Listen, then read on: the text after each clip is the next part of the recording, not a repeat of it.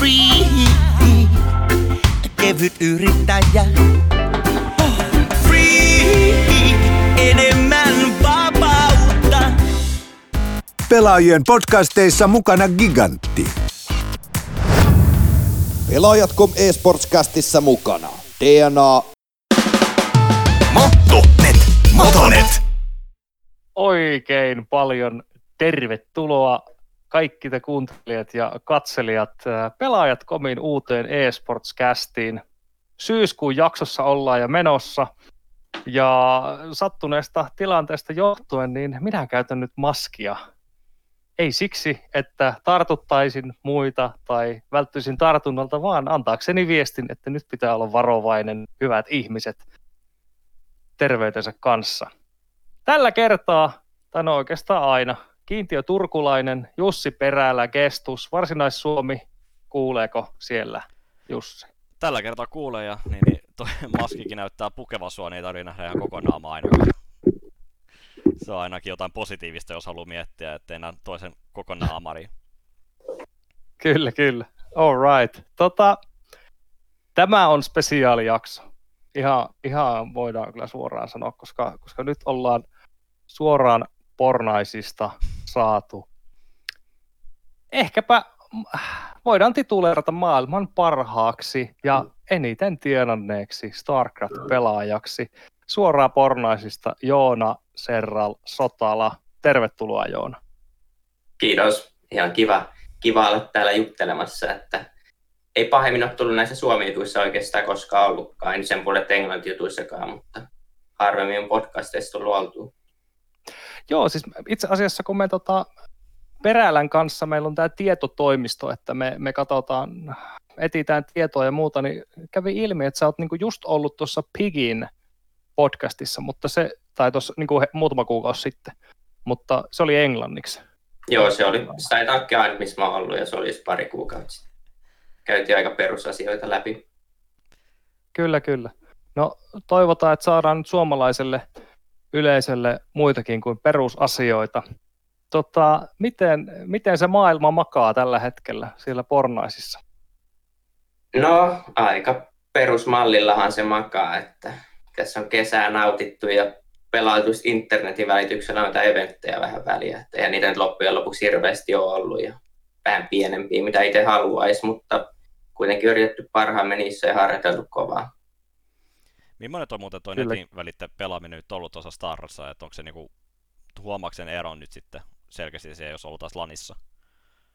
No, riippuu onko globaaleja eventtejä, että jos siinä on jotain muita kuin eurooppalaisia, niin se on heti aika huono, jos ihan rehellisiä ollaan, että se menee aika epämukavaksi se pelaaminen, mutta niitä on aika pitkälti yritetty tehdä silleen, että on sitten se Euroopassa ekana omat ja sitten siinä on pienempi globaali versio vielä jälkikäteen ja siinä on Koreasta ja Amerikasta mukana porukkaa. Ja Koreaan kun esimerkiksi pelataan, niin yleensä me pelataan puolet Amerikan Westissä ja toiset puolet Amerikan Centralilla, niin siinä on se 200 ja 150 pingiä. Ne on aika pahoja jo, että tosi epämukavia pelata. Se alkaa olla kyllä aika hurja pingiero kyllä siinä kohtaa, sit jos niinku mietitään, että mitä se Euroopassa meillä on 20-30 pingiä. Niin. Kyllä. Miten se sano vaan. Kyllä, niin, että kyllä se, sanotaanko, että se ensimmäinen pelaamisen sarja kuitenkaan semmoinen, että pingi on ihan katastrofi siinä, että kyllähän sen pystyy pelaamaan, ei ole mitään semmoista, pitäisi jotain tosi äkkisiä liikkeitä tehdä, mutta kaikki oikeastaan tuntuu niin tosi epämukavalta siinä vaan, että se on vaan vaikea, oikeastaan kaikki on tosi vaikea tehdä, vaikka lopulta ei pitäisi olla, mutta kaikki vaan tuntuu niin hitaalta ja vaivalloiselta. Onko se sitten enemmän mentaalinen puoli kuin CS, niin kuin, jos niin kuin puhutaan pingistä suoraan, niin sä voit joskus nähdä sen, että niin toinen varppaa niin seinän taakse tai muuta vastaavaa, niin onko tuossa niin Starissa millä tavalla se ei se ole silleen, no se on vaan, että kaikki liikkeet on myöhässä, että ei se silleen huomaa muuten kuin, että joskus ehkä jossain tiukassa tilanteessa joku menettää kaikki ukkoonsa, kun ne lähtee karkuun vähän liian hitaasti tai semmoista, mutta ei siinä mitään semmoista, että jotkut lagailisi jotenkin erityisesti. Joo, mutta mitä sellaista ghostingia tapahdu kuitenkaan niin ihan hirveästi. Ei tapahdu. Joo, se on kyllä, kun muutenkin StarCraft on pelinä semmoinen, että semmoisiin suurempiin virheisiin ei ole varaa, ja sitten se yksikin pikkuvirhe, jos nyt vaikka on tämmöinen 200 pingiä, satut vähän liian myöhässä liikuttaa sun armeija, sä menetät kaiken, niin no, se peli oli siinä. Niin, se on just, että siihen pitäisi melkein totutella, että jos pelaat pari harjoituspeliä siellä Amerikassa ennen ja semmoista, että kyllä siihen Starcraft on kuitenkin sen siedettävä, niin kuin mä sanoin, niin siihen pystyisi totuttelemaan varmasti, mutta ei sitten kuitenkaan kenelläkään intoa siihenkään rupea. Niin kyllä, ei lähdetä grindaamaan noissa niin kuin kaukoservereillä. Niin. Pysytä, joo. Eli kaipaat lanipelejä. No joo, pelkästään jo senkin takia, että ei ole nyt oikein isoja turnauksia ollut, että nämä on kuitenkin suht pieniä, mitä me ollaan kaikki nyt, no isommatkin ollut tällä hetkellä, niin olisi kivempi päästä niihin isompiin turnauksiin pelaa ja muutenkin laniturnaukset tasainen pelialusta korealaisikin vasta olisi tosi kiva. Mm-hmm. No nyt vasta varsinkin. Niin. Mites, ootko nyt kesäaikana, onko golfia tullut pelattua? No ei nyt ihan hirveästi loppupeleissä, että aika myöhään aloitettiin, tai aloitin pelaamisen, että varmaan 1,5 kuukautta sitten kävin ensimmäisen kerran 18 reikaa kieltämässä, että aika hidas aloitus ja nyt on varmaan semmoinen 7-8 kertaa kierretty 18. Okay. Ja harjoittelua ei harrasta yhtään, tai aina kylmiltään. Se on miten pelataan. Joo, mutta on aika jännä kuitenkin, kun nyt ei mitään matkustamista ollut niin paljon, että et ole sen verran enempää kuitenkaan kerännyt sitäkään tekemään. Joo, no ei sitä. Se on aina se päivä siinä selällään melkein, kun sinne menee, että ei kuitenkin harjoittelua tulee niin paljon, niin ei sitten ihan loputtomasti tule pelattua, mutta on se ihan kivaa ja olisi kyllä voinut enemmänkin käydä varmasti. Mm-hmm. Onko sinulla muuten, niin kun on mediasta ja kaikesta on nähnyt, että golfi on sinulle tärkeä harrastus, niin onko sinulla niin muita tämmöisiä niin golfin kaltaisia harrastuksia, mitä sä sitten teet niin pelaamisen ulkopuolella? En mä sanoisi, että mulla on mitään erityisiä harrastuksia, että tokihan nyt aika paljon normaalia asioita tulee tehtyä, miten ulkoilua koiran kanssa kävelee tai käy mökillä, mutta ei mitään semmoista säännöllistä harrastusta ole kyllä muuta, että golfi on aina. Sen lisäksi sitten pelaamista ja muita asioita vaan. Mm-hmm. All right. Me ollaan hienosti nyt Peräilän kanssa jaotellut tämä meidän lähetys, kuule. Ai sä olet enemmän. Okei, mä oon, mutta kuitenkin sä oot ollut tässä hyvin niin kuin tärkeänä osana, että mä ymmärrän, että te mä oon suolamaan sitä niin tekstiä vaan sinne vaan. Niin, joo. No niin. Anyway, voitais Joona mennä vähän ehkä suhun niin kuin henkilönä, tuonne niin kuin, että kuka se henkilö sillä nimimerkin takana on, että tosi monesti tulee nämä nimimerkit esille, että aina e-sportsissa pelaajat tunnetaan nimimerkistään eikä niinkään todellisesta nimestään, niin mistä toi sun nimimerkki Serral on alun perin tullut? No sanotaanko, että sillä Serralla ei kyllä nyt hirveätä tarinaa ole. Oikeastaan aina tarina siihen, no ei mulla ole kyllä mitään tarinaa siihen, että mun veljellähän on nikki Protosser, niin sinänsä se jatkuu siitä, että Protosser ja sitten on Serral, että se on ainut mikä liittyy mihinkään, mutta ei siinä ole mitään kyllä, että kyllä se on ihan random nimi, että muistan vielä, kun mä sitä nimeä päätin, niin oli mulla semmoisia mielikuvia, kun jotkut seratulit ja just niitä pelin hahmoja ja ehkä mä sit siitä lähdin vähän muuttaa, niin sitä tuli Serraa, mutta en mä kyllä tiedä, onko niissä hirveästi samanlaisuuksia sitten. Kyllä. Minkä ikäinen sä olit, kun sä päädyit tähän nimimerkkiin? No mä päädyin siihen silloin kun me saatiin tuo internet ja ensimmäisen kerran päästiin servereille, että se oli silloin, kun meidän Brood Warin pelaaminen alkoi, eli varmaan 2009 suurin piirtein, ja noin 11 vuotta sitten. Okei, se on ihan hyvä, että se on kuitenkin, että se on niinku oma identiteetti, sitten myöskin sen nimimerkki vähän niinku, mullakin on ollut oma nimimerkki ollut niinku varmaan jostain niinku ihan siitä asti, kun mulla on ollut internet jostain 2005 tai vähän aikaisemmin jo. Joo, kyllähän se muodostuu semmoiseksi aika tärkeäksi identiteetiksi. Mulla se on vaan, niin, mulla on eri nimimerkkejä, riippuen asiayhteydestä, ja se ei välttämättä ole hyvä asia. Se on semmoista. Sä asut siellä Pornaisissa, niin minkälainen perhe sulla on? Et sä mainitsit jo, että sulla on veli, Jonne, ja joka on myös pelannut StarCraftia pitkään, niin mites Mites muu perhe? No, ei mulla oikeastaan muuta kuin isä ja äiti, ja sitten siinä on nykyään semmoinen valkoinen koira myös, että Itä-Siperian laika, ja aika paljon kävelyttämistä vaatii, mutta muuten aika huoleton kaveri kyllä. Joutuuko monesti käymään lenkillä päivässä? No, aamulla ja illalla me käydään yleensä sen kanssa, että tämähän on aina, että siihen rytmiin on totuteltu, että jos joku jäisi väliin, niin varmaan tulisi kyllä sanomista sitten. Kyllä varmasti. Ja sä asut, kuten sanottua, asut Pornaisissa ja kuulin tämmöistä, että onko Pornaisen kunta tai kaupunki, niin onko he lahjoittaneet jonkun tontin sulle tai jotain? Tämmöisestä huhusta on kuullut. Joo, että se kunta lahjoitti sen tontin mulle silloin sen 2018 sen Blizzcon voiton perusteella ja se nytten, niin se on mun mielestä tosi hienoa, että kunta tuli siihen mukaan jo näytti, että niilläkin on kiinnostusta muuhun ja että kuitenkin näytti huomionsa siihen, että oli se tosi iso juttu ja kiva juttu mun kannalta, että niin tapahtui. Ja ollaan myös nyt kunnankaan muutenkin tehty yhteistyötä, että just se Serral Open golf-turnaus ollaan järjestetty joka vuosi, että sehän on kunnan ja Kotojärven golfin kanssa tehty eventti ihan täysin. Okei, mä en muistanut ollenkaan. Onko se niinku ihan täysin niinku avoin kaikille niinku harrastelijoille vai? Joo, sinne saa ihan kuka vaan, että pelioikeus pitää olla, että saa pelata golfia, mutta muuten ihan kuka vaan saa osallistua jo. Okei, tässä alkaa olla semmoinen, kun pitäisi niinku olla joku myöskin e-sports-tyyppinen vähän niinku katsoa, että kuka on niinku pelaajista kautta toimijoista niinku se paras golfari. Kyllä Esa on sen verran kova pelaamaan, että en mä tiedä, onko siellä kovempaa. Okei. Taisi on Esa. Semmoisia niin, moukereita. Joo, moukereita lähtee aina, kun se sitä katsoo. En toki tiedä. Ehkä on parempi. Kyllä.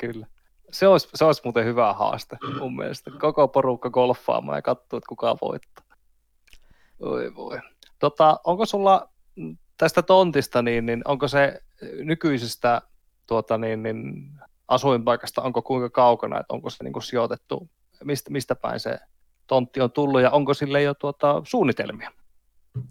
No tontti oikeastaan melkein ihan tässä vieressä, että siinä oli muutamia paikkoja, mitä me katsottiin, että mistä me se haluttaisiin tai mistä kannattaisi ottaa yleensäkin ja se aika.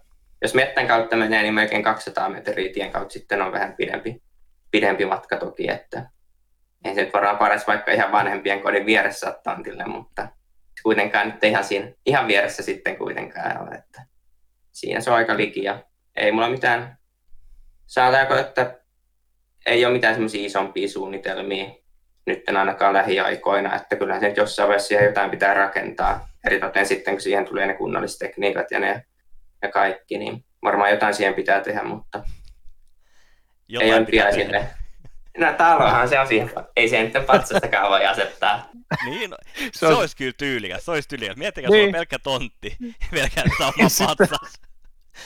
Niin, kyllä sen talo pitää joskus rakentaa, mutta ei se nyt starreura aikana. En usko, että siihen nyt aikaa. Kuitenkin vaatii sitä tarkastelemista ja valvomista sitten, kun siihen rupeaa. Vaikka ei itse tekisikään hirveästi. Kyllä. Niin onko se siis, niin kun sanoit, että sille vedetäänkö parhaillaan kunnallistekniikkaa, että onko se niin just tämmöistä niin uutta asuinaluetta vai niin? Se on, siis sinne on vaan tien alku, että sinne ei ole vielä tietäkään, että se on ihan täysmettä vielä. Me just aluttiin semmoinen, että siinä ei ole sitä kunnallistekniikkaa, kun kunnallistekniikasta yksinkertaisesti, niin se verotus on tosi kova, jos on kunnallistekniikkaa ja sitten siellä on rakentamaton tontti, niin me haluttiin mieluummin semmoinen, mikä sitten on rakennusvalmis vähän myöhemmin. Kun se ei nyt kuitenkaan ihan ajankohtaisesti se rakentaminen mulla. Kyllä. Ymmärrän.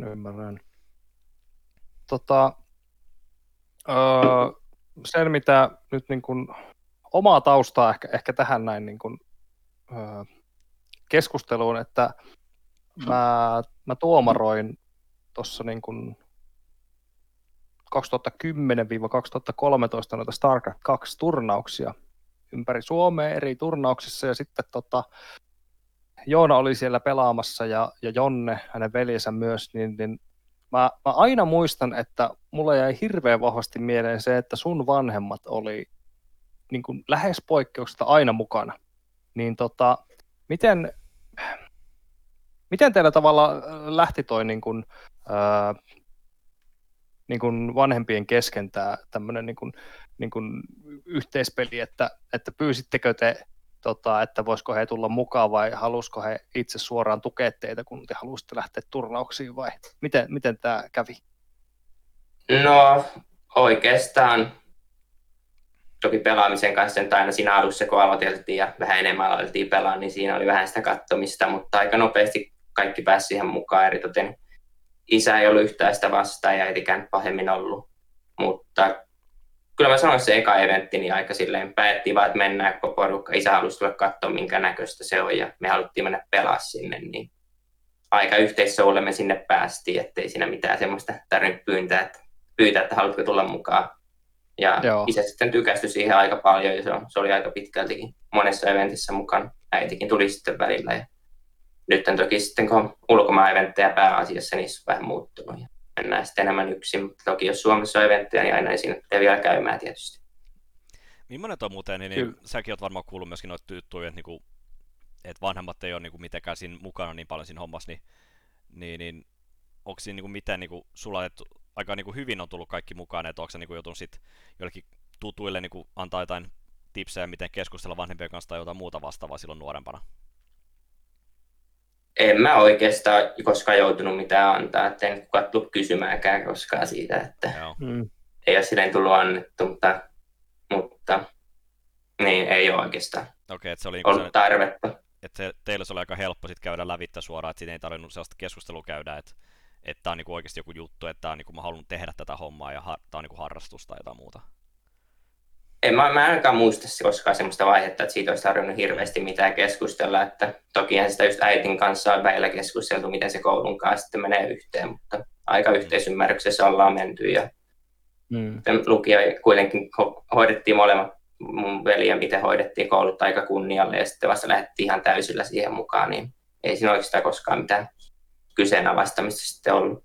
Nimenomaan kouluteka ja niin siinä pystyy kyllä ohjassa myöskin pelaamaan, että monet niin, esimerkiksi CS-pelaajia on myöskin useampi tuolla Tanskan maalla, ketkä on niin käynyt yliopistot vielä samalla sen täyspäiväisen pelaamisen ohella, että se on mahdollista.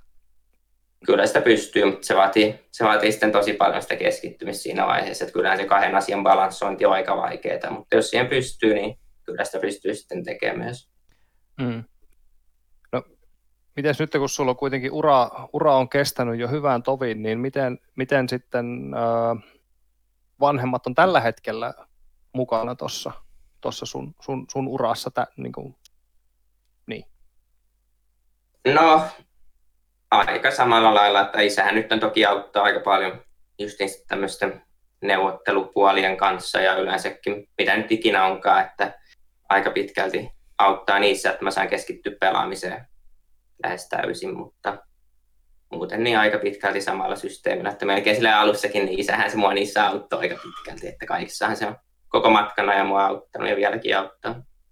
Okei, toi on törkeä hyvä, koska niinku monilla just on niinku nykypäivänäkin jollain, ketkä niinku pelaajassa isossa organisaatiossa, niin ei välttämättä osaa niinku ketä auttaisi ja tukisi sitä kaikkea muuta puolta kuin sitä pelaamiseen niinku keskitytään niinku yleensä ihan täysillä, mutta sitten se kaikki muu semmoinen niinku neuvottelut ja niinku tämä podcastin niinku myöskin sopiminen oli silleen, että olisin jeesamassa sun muuta.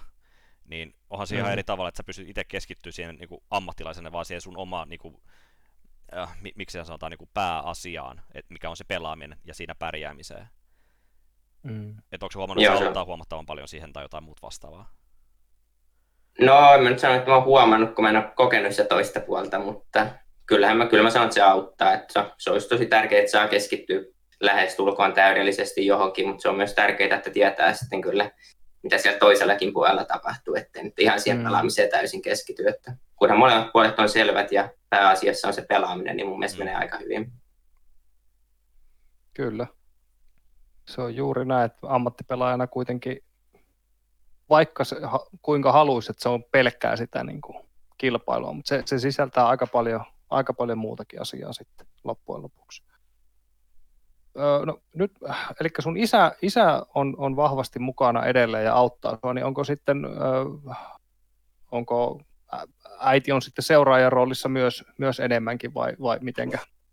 Seuraajan roolissa joo, että kattelee pelejä ja semmoista, että toki ottaa just niinsä rahapuolella, äitikin on pankissa töissä, niin se verotus ja nämä puolet on semmoisia, että niistä sitten osaa ja niissä auttaa paljon, mutta muuten aika pitkälti on seuraajan puolella ja kattelee pelejä ja kannustaa, että semmoinen perussysteemi. Saa jännittää sun puolesta. Niin. Ihan totta. No, miten sitten sun veli Jonne, niin mitäs, mä käsitin, että hän opiskelee ulkomailla tämän Blizzardin dokkarin myötä, mikä susta tehtiin. Niin Jonne kuvattiin silloin tuolla Etelä-Koreassa, niin onkohan vielä siellä vai? Ei ole, Jonne tuli jo. Tuliko se viime vuonna? No siis, koska se nyt tuli?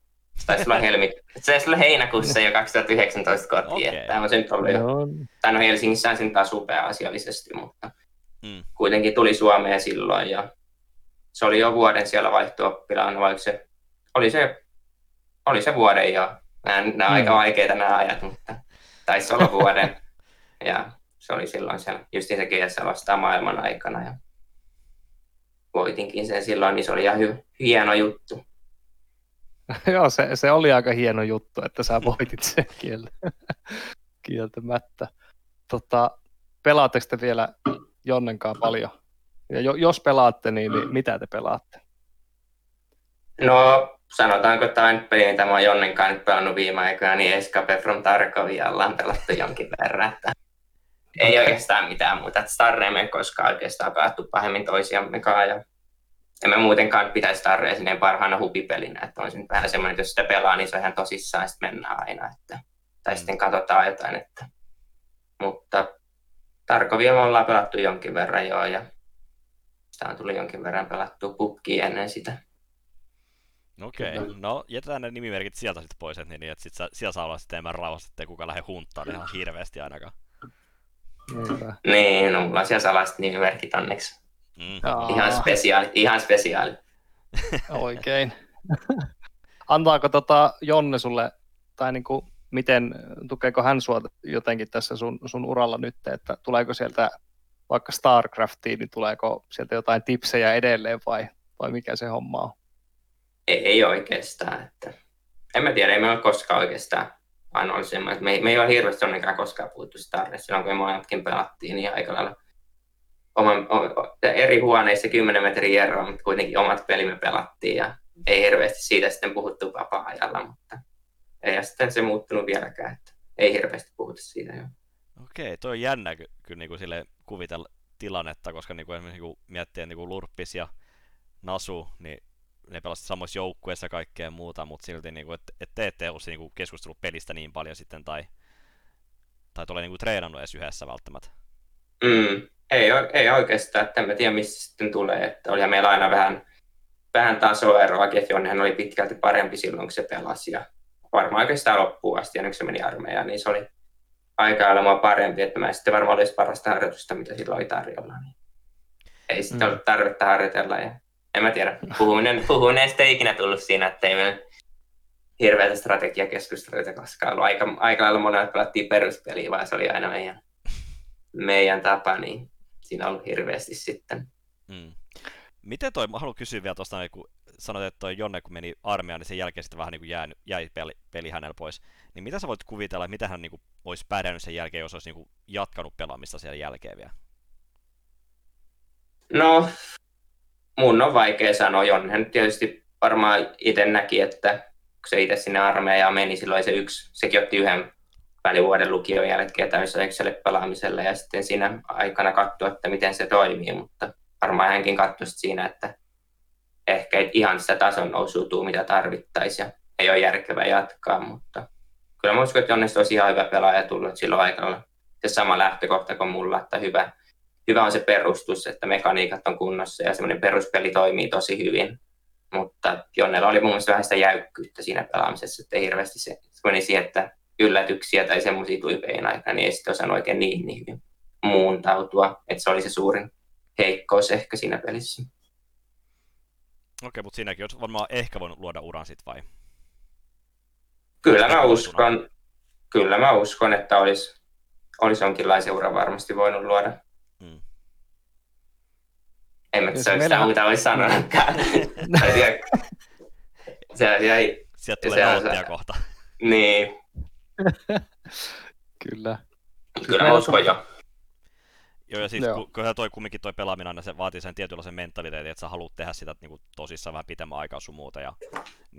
Ja toi on myöskin hyvä, että myöskin toisaalta mä sanoin, että niinku koulu on hyvä suorittaa ja muuta, mutta sitten koulu myöskin on aina paikoilla, että esimerkiksi lukion kautta amiksen jälkeen sun on helppo, kun sä ne suoritat, ne on ne peruskoulut, mitkä sun pitää suorittaa. Niin yliopisto-amki, niin siinä on aina helppo mennä. Mutta jos otat yhden vuoden, välivuoden, katsot mitä sä voit pelaamisella tehdä, niin se on niinku sellainen ihan ok mun mielestä ainakin katsoa, että onko susta siihen ja että miten pitkälle sä voit lähteä siinä. Niin. Että niinku sun kohdalla sitten taas se, niinku se kannatti. Joo, mullahan se aika hyvin lähti se nousu siinä heti ekana vuotena, että se on ihan hyviä turnauksia jo.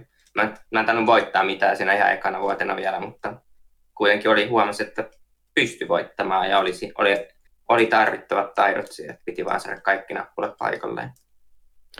Mikä se oli se itse asiassa se ihan sun eka kunnon kilpailuvuosi? Mä en nyt muista ulkoa, oliko se 2017 mä olin lukio. Joo, aivan. Kyllä. Ja 2018 voitin tammikuussa sen Leipzigin. Mhm. Miksi toi omitus mietti myöskin, niin siitä tammikuusta 2018, niin siitäkin on niinku 2,5 vuotta aikaa jo. Tuntuuko se susta pitkältä ajalta? No on se aika pitkä aika sinänsä.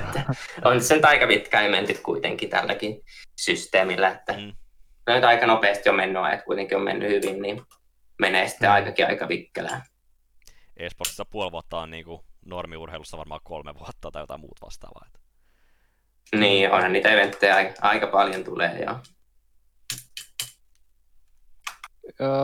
Tuossa vielä tähän niin kuin, velisuhteeseen, jos voi sanoa. Meillä on siis aiemmissa podcasteissa, niin kun ollaan kysytty, että miten niin kuin on ylipäätään niin kuin päätynyt harrastamaan pelaamista ylipäätään tietokonepelejä, niin tosi moni on maininnut, että siellä on ollut isoveli, joka on ollut näyttämässä mallia, niin oliko tämä myös teillä? Ja niin kuin missä vaiheessa pelaaminen tuli ylipäätään edes elämään kuvioihin? No oli jo aika pitkälti sama systeemi eritoten Starren kanssa, että kyllähän me nyt aikaisemmin pelattiin Xboxilla paljon ja Halot on jäänyt aika hyvin mieleen, 1, 2 ja 3, että niitä tuli pelattua jonkin verran ja aika nuorena, mutta kyllähän sitten Jonnen pohjalta tuli aika pitkälti se Starre, että Starina on kerätty aika moneen kertaan, mutta sieltä löyti se YouTube-video, löyti sieltä interwebin ihmemaailmasta, kun me saatiin se webbi silloin 2009 ja sieltä sitten löydettiin Starre-video. Joku VCG, siellä oli ihan korealaisia hyvän tasoinen matsi. Ja niin, sitten meillä oli tällainen sama peli ja oli siis entuudesta ja oltiin pelattukin sitä vähän jo aikaisemmin, mutta ei nyt silleen hirveästi saatu kipinää silloin ihan alun perin, mutta sitten siitä saatiin, kun nähtiin se video, niin saatiin vähän kipinää ja ruvettiin pelaamaan. Ja sitten StarCraft 2 julkaistiin noin vuosi myöhemmin, niin se aika luonnollisesti meni ja aika mukavasti. Tämä on myöskin aika hyvä niin sanoa, koska nyt me ollaan itse miettiä myöskin omaa kohdalla, niin mäkin muistan, että mä näin, niin kuin, meillä oli niin internetin siinä kohtaa, mutta mä näin jollain, niin löysin kanssa jonkun Godfragin tai joku muu vastaava, niin sieltä löytyy jotain CS-videoja ja sitten niinku tajusin, että tähän niinku porukka pelataan tosissaan, niinku, että se on niinku ihan tolleen niinku tuurista kiinni vähän myöskin, että niinku mitä sinne tälle alallekin on päätynyt sitten loppupeleissä. Mm. Se on kyllä totta. Mä en muista, mitenhän mulla se lähti itsellä. Mun ehkä joku kaveri, siis niinku kilpapelaamiseen liittyen, niin mun kaveri pelasi Unreal Tournamenttia joskus 2004 tai 2005 ja siitä mä lähdin sitten. Mä kokeilin, että voinko mä voittaa sen ja rupesin kisaamaan sitä vastaan. Mutta niin se lähtee. Ja esports on aika absoluuttisa kilpailu kuitenkin, että siinä on niinku, ei ole fysiikka mukana, että se on aina sitä niinku mentaalista kilpailua. Mm. Kyllä. Niin, eli ensin se oli Starre, sitten se oli StarCraft 2. Ja tähän seuraavaan kysymykseen, niin Tai no ei mennä siihen kysymykseen vielä. Kysytään ensin tälleen päin. Millaista Starren pelaaminen oli silloin ihan alussa? Oliko se niin kuin höntsäilyä vai niin kuin, oliko sulla jo heti jotain niin kuin tavoitteita itsellesi?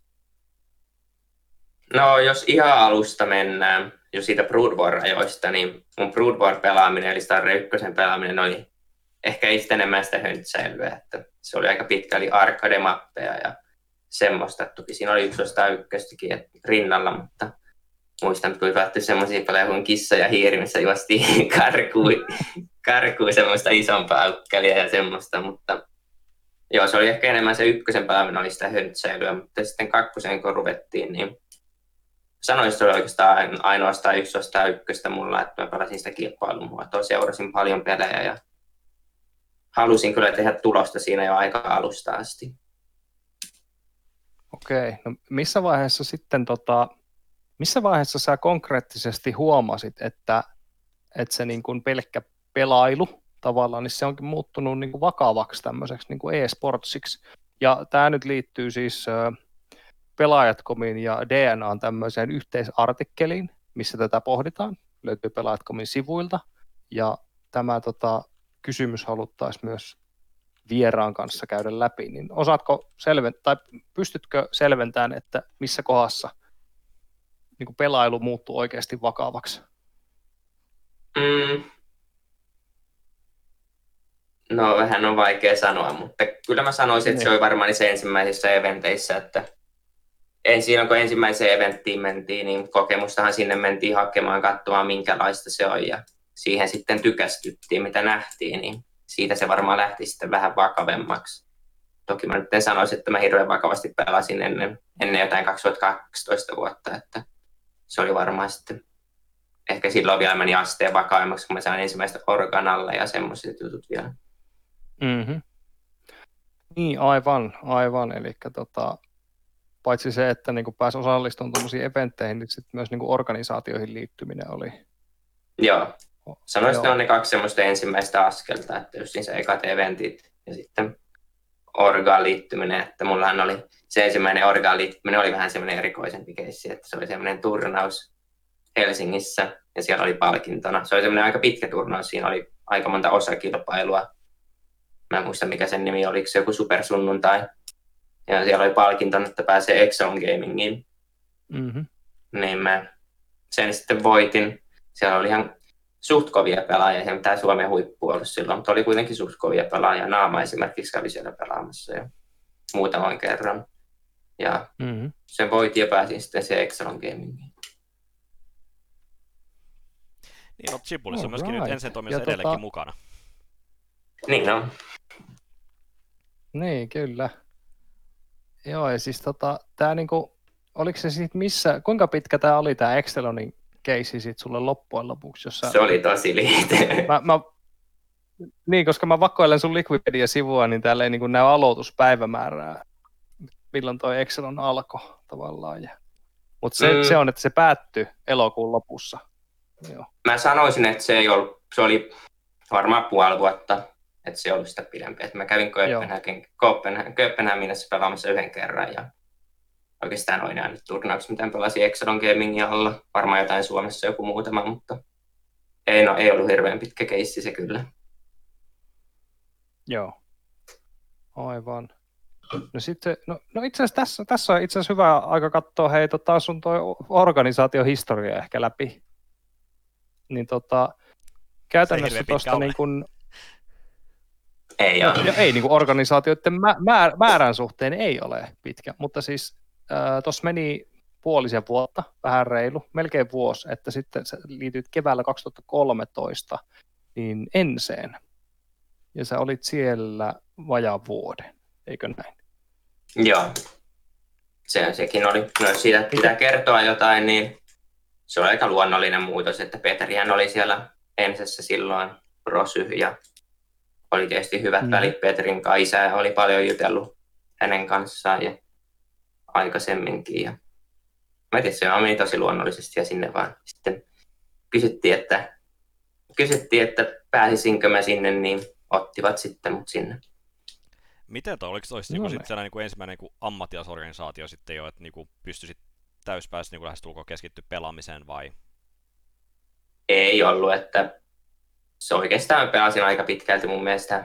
Oli vaan se nimi siinä päällä, että ei se nyt siinä vaiheessa ollut vielä, että ei mulla ollut tuloksiakaan, millä oli sitten oikeastaan mitään saanutkaan, että kyllä se oli vielä, oli kiva pelata vaan isomman organisaation alla, ja Elfikin oli siellä silloin, niin sitten meillä oli semmoinen pikkuinen mentorisysteemi, että Elfi aina välillä neuvoi mua, ja pidettiin semmoisia pikkusessioita, että se oli tosi hyvä keissi mulle, ja hyvä pikkuaika, ja pitkään sekään kestänyt, kun ensin sitten veti kanssa siinä, veti ne piuhat poikki siinä lopulta, mutta se oli hyvä aika. Miten, onko se Elfin kanssa edelleen ollut tekemistä tuon Starren suhteen, että onko se niinku jotain jeesannut siinä edelleen tai? Ei oikeastaan, ei olla ollut hirveästi Starrenkaan tekemisissä, että ei nyt muutenkaan, että kyllä on aina eventeissä Elfi käynnissä vielä ja silleen normaalisti tulee juteltua, mutta ei mitään erikoisempaa. Alright. Oliko siinä silloin muita kuin sinä ja Elfi? Ensin StarCraft-porukassa. Mun mielestä, Jagelius, semmoinen pelaaja kuin Jagelius oli siinä. Se otti kanssa aika loppuaikoihin mun mielestä. Se ei kerännyt hirveän pitkään ole, mutta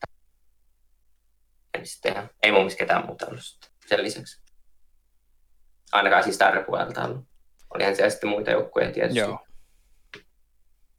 Suurin kuului siis CS-joukkuja varsinkin. Ja olihan se sitten, oliko se Tekken nyt Excelonissa, mä en enää muista, mutta ei itse asiassa en muista, Tekken oli kuitenkin jossain, mä muistan, ja oli hyvä Tekken pelaaja, ihan Suomen mestari. Joo, kyllä, se oli, ensin oli Tekken pelaaja kyllä, mä muistan sen kanssa, jep. No mut sitten käytännössä siinä vaiheessa, kun ensestä sulla pesti loppu, niin sä menit tuohon mYinsanity organisaation keväällä 2014, niin mites oliko se tämmönen helppo keissi yhtä lailla kuin tämä ENCEen liittyminen vai? Se oli lähestulkoon yhtä helppo keissi, että mun peli oli oikeastaan, mYinsanityn tiimitalossa silloin harjoittelemassa ja sieltä tuli sitten helpot kontaktit ja oikeastaan sen kautta pitkälle se tuli aika nopeasti siinä diiliin, että siellä oli semmoinen kaveri kuin Pingvin oli siellä sitten hoitamassa niitä hommia ja me saatiin. Oli tosi mukava kaveri ja oikeastaan isä hoiti silloinkin neuvottelut, vaikka englannin kieli ei syynyt yhtään, että Jonne toimi kääntäjänä, mutta kuitenkin se oli semmoinen erikoisempi systeemi, mutta aika helposti saatiin sieltä sitten. Tämä on se iso malli. Niin. Aina kääntäjä mukaan erikseen. Niin. Kyllä. Toi siis, mainittaisi aikaisemmin. Mitä? Mä vaan keskeytin äsken, niin Joona niin katsoi, että oliko jotain tulossa vielä? Ei mulla mitään ollut. Että se oli vaan semmoinen, luonnollisesti mentiin siihen sitten, kun sai ne yhteydet sinne ja siellä oli kiinnostusta ottaa, mutta niin se oli sitten aika helppoa. Sekin oli sitten aika pitkä keissi, että mä olin siinä varmaan 2,5 vuotta. Ei mulla oikeastaan mistään tiimistä mitään pahaa sanottua, missä mä oon ollut. Mulla on aina mennyt aika hyvin nappulat. Mainitsit, että Jonne oli tämmöisessä niin kuin tiimitalossa niin pelaamassa ja treenaamassa, niin olit sä koskaan semmoisessa? Mä en suoraan ollut tiimitalossa, että mähän olin siellä Koreassa. No se oli oman tavallaan tiimitalo, mutta mähän olin siellä Koreassa silloin, koska mä olin siellä, mä olin muista 2017 aikaa heti, kun mä lopetin lukion, niin siitä loppuvuoden puolesta, niin mä kävin siellä Koreassa, olinko mä siellä 1 kuukauden vai 2 kuukautta, mutta se nyt oli vähän semmoinen käynti, että oli varmaan ihan hyvä muistaa reuran kannalta, mutta en mä nyt varmaan välttämättä silleen uudestaan sitä, tai ei ole nyt tullutkaan käytyyn, ei ole silleen ollut tarvetta ehkä uudelle käynnille, että kyllähän se, kun Koreaan menee pelaa kuukaudeksi, niin sitten pelaa vaan siellä 24 tuntia siellä talon sisällä ja pelaa, niin on se vähän rankkaa ja vähän jopa motivaatio syö, jos sitä. Siellä pitäisi saada semmoinen oikeanlainen säännöstely siihen ja saada sitä valmennusta, jos tommoisia menee mun mielestä. Joo, siinä ei varmaan hirveästi niin kuin nähtävyyksiä mennä katsomaan, jos fokus on käytännössä vaan treenaamisessa. Ei, että se oli aika rankka käynti. Suoraan sanottuna. Okei, mutta tekisikö sä sen pienemmän keissin, että sä voisit vaikka niin kuin viikon tai maks 2 silleen, niin kuin, että se olisi sellainen kunnon bootcampi, että jos niin kuin kävisi treenaa, se ottaisi kaiken niin kuin hyödy irti siitä. Kuitenkin, niin kuin, kyllähän niin kuin Etelä-Korea edelleen on se ykkösmaa niin kuin laimalti. Joo, no en mä niin lyhyttä reissua ottaisi silleen erikseen, mutta sen voisi liittää johonkin turnaukseen, että jos olisi joku turnaus Koreassa, niin menisi sinne sen pari viikkoa aikaisemmin ja treenaisi ja sitten pelaisi turnauksia ja lähtisi kotiin, että se olisi ihan hyvä systeemi, mutta ei ole tullut tehtyä ja ei senkään puolelta Koreassa, että ei loppujen lopuksi hirveästi ole semmoisia turnauksia, mihin pääsee eurooppalaiset ja se on se GSL-liiga, mikä sitten kestää sen kolme kuukautta melkein, että siihen haluaa osallistua. Se on aika rankka varmaan kyllä keisi, kyllä se 3 kuukautta alla sitten siellä. Se on jo vähän, että se on vähän liikaa. Ja eihän niin kuin loppujen lopuksi kovin moni niin kuin tämmöinen länkkäri tai siis niin kuin ulkomaalainen niin kuin Korean näkökulmasta, niin ei ole siellä GSL:n Code S:ssä. Ei ole hirveämmin näkynyt, että mitä mulla tulee mieleen, eikö Scarlett oli siellä, oliko Naniva ollut? No joo, aikaisemmin siellä on ollut niitä, mitä nyt viime aikoina on ollut, niin ei sen hirveästi ole yrittäjääkään ollut, että kaikkiaan sinne, ketkä on siellä Korean tiimitalossa, siellä on semmoinen ei-korealaisten tiimitalo, ja se yksi kanadalainen pitää sitä siellä, niin semmoinen, mihin pääsee sitten, ja on siellä, mun mielestä siellä on aika hyvin täyttä ollut aina, että korona-aikaan tietysti ei ole ollut, mutta muuten aika hyvin täyttä, ja kyllähän ne kaikki yrittää sinne, ja kyllä mun mielestä aika moni on päässyt, että Specialhan pääsee aika paljonkin Koreassa ja Scarlett justiin taitaa olla aika lailla aina. Ja... No, siinä ei taisi kyllä ollakin. Eli ei kauhean montaa kyllä. Niin, ei nyt hirveän montaa loppupeleissä. Mutta onhan se, että Reinorkin on käynyt siellä, niin se toki pääsi sinne. Ja silloin kun se oli vähän heikompikin vielä, niin pääsi sinne aika mukavasti. Mutta... Kyllä mä sanoisin, että aika moni, jos top-eurooppalaisia sinne menee, niin kyllä ne... Kodeassa sen pääsi, ettei se kuitenkaan loppupeleissä ihan järjetön tai tasoero siinä ole sitten sillä niin isolla pelaajahaarukalla enää sitten. Okei, että se pysyy ihan Euroopassakin hoitamaan sen harjoittelun tarvittavalla tasolla? Pystyy joo, että mä sanoisin, että Koreassa on silleen, että siinä on vaan paljon enemmän pelaajia, ketä vastaan pystyy harjoittelemaan, siitä saa irti jotain, mutta jos sä löydät Euroopassa oikeat henkilöt ja oikeat pelaajat ja grimmaat niiden kaavan custom-pelejä, niin kyllähän saat ihan melkein sen saman harjoituksen, ellet jopa paremman. Okei. Aivan. No sitten, jos lähdetään mYinsanitystä eteenpäin, niin oikeastaan sillä samalla päivämäärällä, kun sä lähdet mYinsanitystä, niin sä liityit sitten uudestaan ENCEn, jos olet tähänkin päivään saakka ollut, niin mitäs se keissi tai vaihto meni sitten? No se oli jo vaihto mun mielestä, ihan vaan, että vaihoin sitä orgaa siinä ja sitä mä en kyllä muista tarkemmin, että siinä ei mun mielestä ollut mitään erikoista, että se on se sama, että Petri oli siellä ja samat tutut kasvot ja suomalainen organisaatio, niin noi kaikki plussia ja parempi soppari sieltä, niin mä sitten siirryin, että ei siinä mitään erikoisempaa mun mielestä ollut, että ENCEllä on ihan hyvä tulevaisuus edessä ja ei varmaan sitten uudestaan käy sitä samaa, mitä kävi aikaisemmin, että se oli ihan semmoinen suht helppo päätös kanssa ja ihan hyvin se on toiminutkin. Ja ettei mitään suurta pyrkimystä ollut mihinkään ulkomaalaisiin organisaatioihin? Ei mulla itsellä mitään pyrkimystä ollut, mutta sanotaanko, että jos sieltä olisi tullut joku Liquidilta joku pyyntö, niin varmaan sitä olisi aika tarkasti katseltu siinä vaiheessa. Mutta sillä hetkellä ei tietenkään tullut? Että... Ei sillä hetkellä tullut joo. Ja... Mutta se oli silloin se järkevin vaihtoehto ihan reilusti. Joo. Yksinkertaisesti. Joo, kun nythän sä oot tämän vuoden loppuun, ja niin ENCEn kirjoilla ainakin tämän vuoden sitten, vai mitä se oli? Joo, vuoden loppuun ollaan.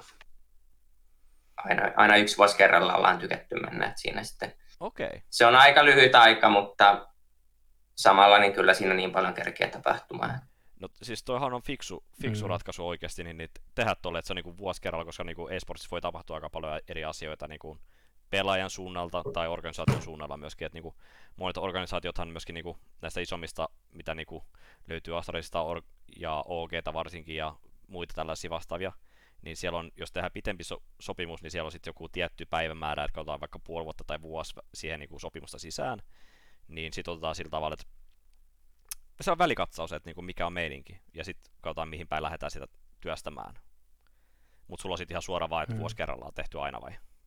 Vuosi kerrallaan aika lailla aina, että ollaan sitä välillä kaattu, että jos tekisi pidemmän, mutta aina me ollaan päädytty siihen, että vuosi kerrallaan, että se on todettu aika hyväksi ajaksi. Okei. Okay. Mm. Ei liian pitkä, mutta ei liian lyhytkään. Kyllä. Niin. Vuosi on ainakin turvattu. Se on juuri näin. No, miten sitten, jos mennään nyt tähän niin kuin ylipäätään pelaamiseen ja harjoitteluun ja peleihin valmistautumiseen, mitä sä yleensä teet, sekä niin kuin mentaalisella että fyysisellä puolella, minkälainen se sun niin kuin valmistautuminen yleensä on? Sanotaan vaikka ihan arjessa. Siis ihan jos mulla on normaali harjoittelupäivä, niin mitä mä valmistaudun siihen? No, vai mitä? Vaikka. Niin, esimerkiksi ihan vaan harjoittelupäivä, joo.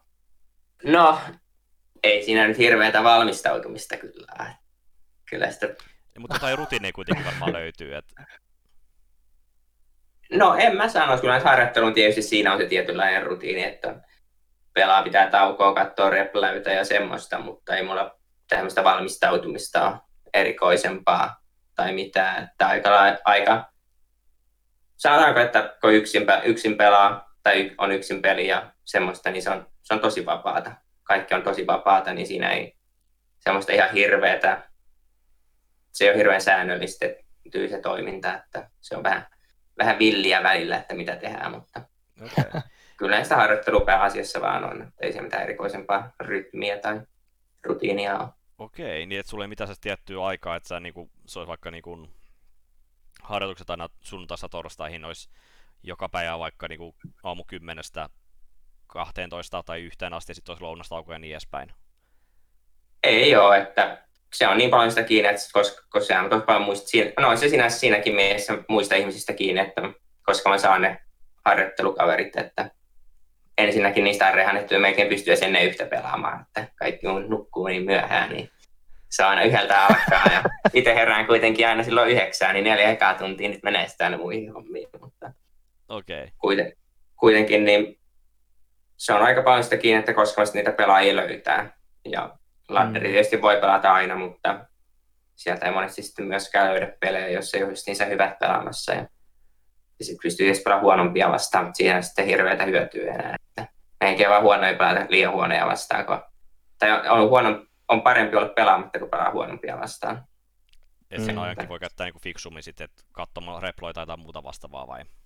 Joo, että se on tosi vaikeaa löytää. Tänne on tosi vaikeaa, että kyllä aina pelaajia löytää, hyviä pelaajia, ketä vastaan pelataan, mutta kuitenkin niin ei silleen voi hirveästi suunnitella sitä, että se on vaan pakko lähteä kysyä joka päivä porukoilta, että haluuko ne pelata ja katsoa vähän, että kuka haluaa pelata ja koska halutaan pelata. Kyllä. Onko kuinka isosta niin kun tämmöisestä pelaajapoolista sä hyväksyt vastustajia vai onko tämä jo niin kun salaista tietoa, että ketä kaikkia vastaan sä Euroopassa sitten tykkäät pelata tai ketkä on parhaita treenivastustajia? No, mä sanoisin, että mulla on semmoinen 10 semmoista ihan go-to harjoittelukamppania ja sitten on toki varmaan laajenee jonnekin 25. No se on aina semmoinen top 30 Euroopassa on ketä vastaan nyt pystyn harjoittelemaan, että sen jälkeen se alkaa mennä siihen. Vähän tuntuu siltä, että vihollinen jotenkin tekee vääriä liikkeitä ja sitten ehkä oppii jopa vääriä asioita siitä, kun voittaa. Ei tarvitse pelata niin hyvin, että tulee vahingossa voittoja, tekee jotain ihmeliikkeitä, mitkä ei sitten toimisi parempia vastaan, niin voittaa semmoisilla. Se on just semmoinen top 30 Euroopassa, ketä vastaan mä oikeastaan pyrin harjoittelemaan. Okei, eli tuohon top 30, niin onko siinä sellainen, että sä tarvitset niinku fokuksen myöskin itselle, että sit pystyy keskittyä siihen peliin niinku oikeasti, että ei lähde tekemään mitään niinku yllättäviä juttuja ollenkaan, että menee sen peruspelin kanssa ja tekee niitä oikeita ratkaisuja. Joo, aina se kannattaa pyrkiä siihen, että pelaa oikein sitä, eikä tietysti testaaminen on aina hyvä, että aina testaa kaikenlaisia ratkaisuja ja katsoo niitä, mutta kyllähän sitten siellä loogisesti ja peli kuitenkin toimii loogisesti ja silleen, niin ei mitään ihan villejä ja tyhmiä ratkaisuja tee, että niinpä. Perus. Joo. Mitäs niin kuin arjessa, niin sä puhuit, että sä käyt koiran kanssa lenkillä aamuin illoin, niin no mä en nyt käy aamuja illoin, mutta jos tarvii. Mä oon se meidän talous on se, jos kukaan muu ei mene lenkille, niin, ja muuta jotain sanotaan, jos multa kysytään, voitko mennä lenkille, niin mä menen lenkille. Okei. Okay. Mä oon se kaveri. Mutta se tarkoittaa, kyllä mä käyn sitä aamulenkillä töikään vähän useammin. Just sen takia, kun mä en pysty harjoittelemaan silloin, niin mulla ei sitten ole hirveästi tekemistä. Niin silloin käyn sitten monesti. Niin aivan, just tuota halusinkin niin kysyä, että kun et harjoittele, niin onko sulla sitten justiin tämmöistä niin kävelyä ja muuta aktiviteettia sitten, mitä teet treenien ulkopuolella? Joo, aika pitkälti kaikki yritetään kohdistaa sinne aamuun, mitä nyt ikinä päivän aikana tuleekaan tehtyä, että se loppupäivä sitten oikeastaan sen lounaan jälkeen olisi vapaata ja saisi harjoitella sen ajan sitten ihan täysillä, että kaikki ohjelma oikeastaan justiinsa ennen sitä 12, ennen yhtä yritetään aika lailla sijoittaa. Aivan. Mites kuinka pitkään tavallaan, kuinka pitkälle iltaan sä saatat harjoitella niin kuin parhaimmillaan? Mä sanoisin, että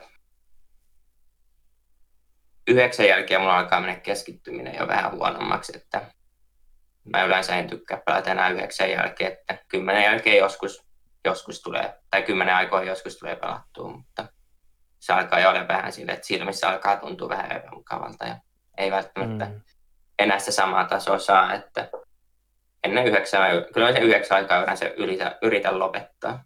Se on semmoisia viimeisiä hetkiä mulla. Okei, eli se on kuitenkin aika pitkä aika, että jos niinku, pelaatko niinku päivittäin se niinku about 1-2 sinne 9 asti vai? En. Että se on just tosi vapaata siinä, että se menee miten menee. Että mä sanoisin, että mulla on se 5-6 tuntia päivässä pelaamista. Okei, ja jatkuvaa syötöllä vai?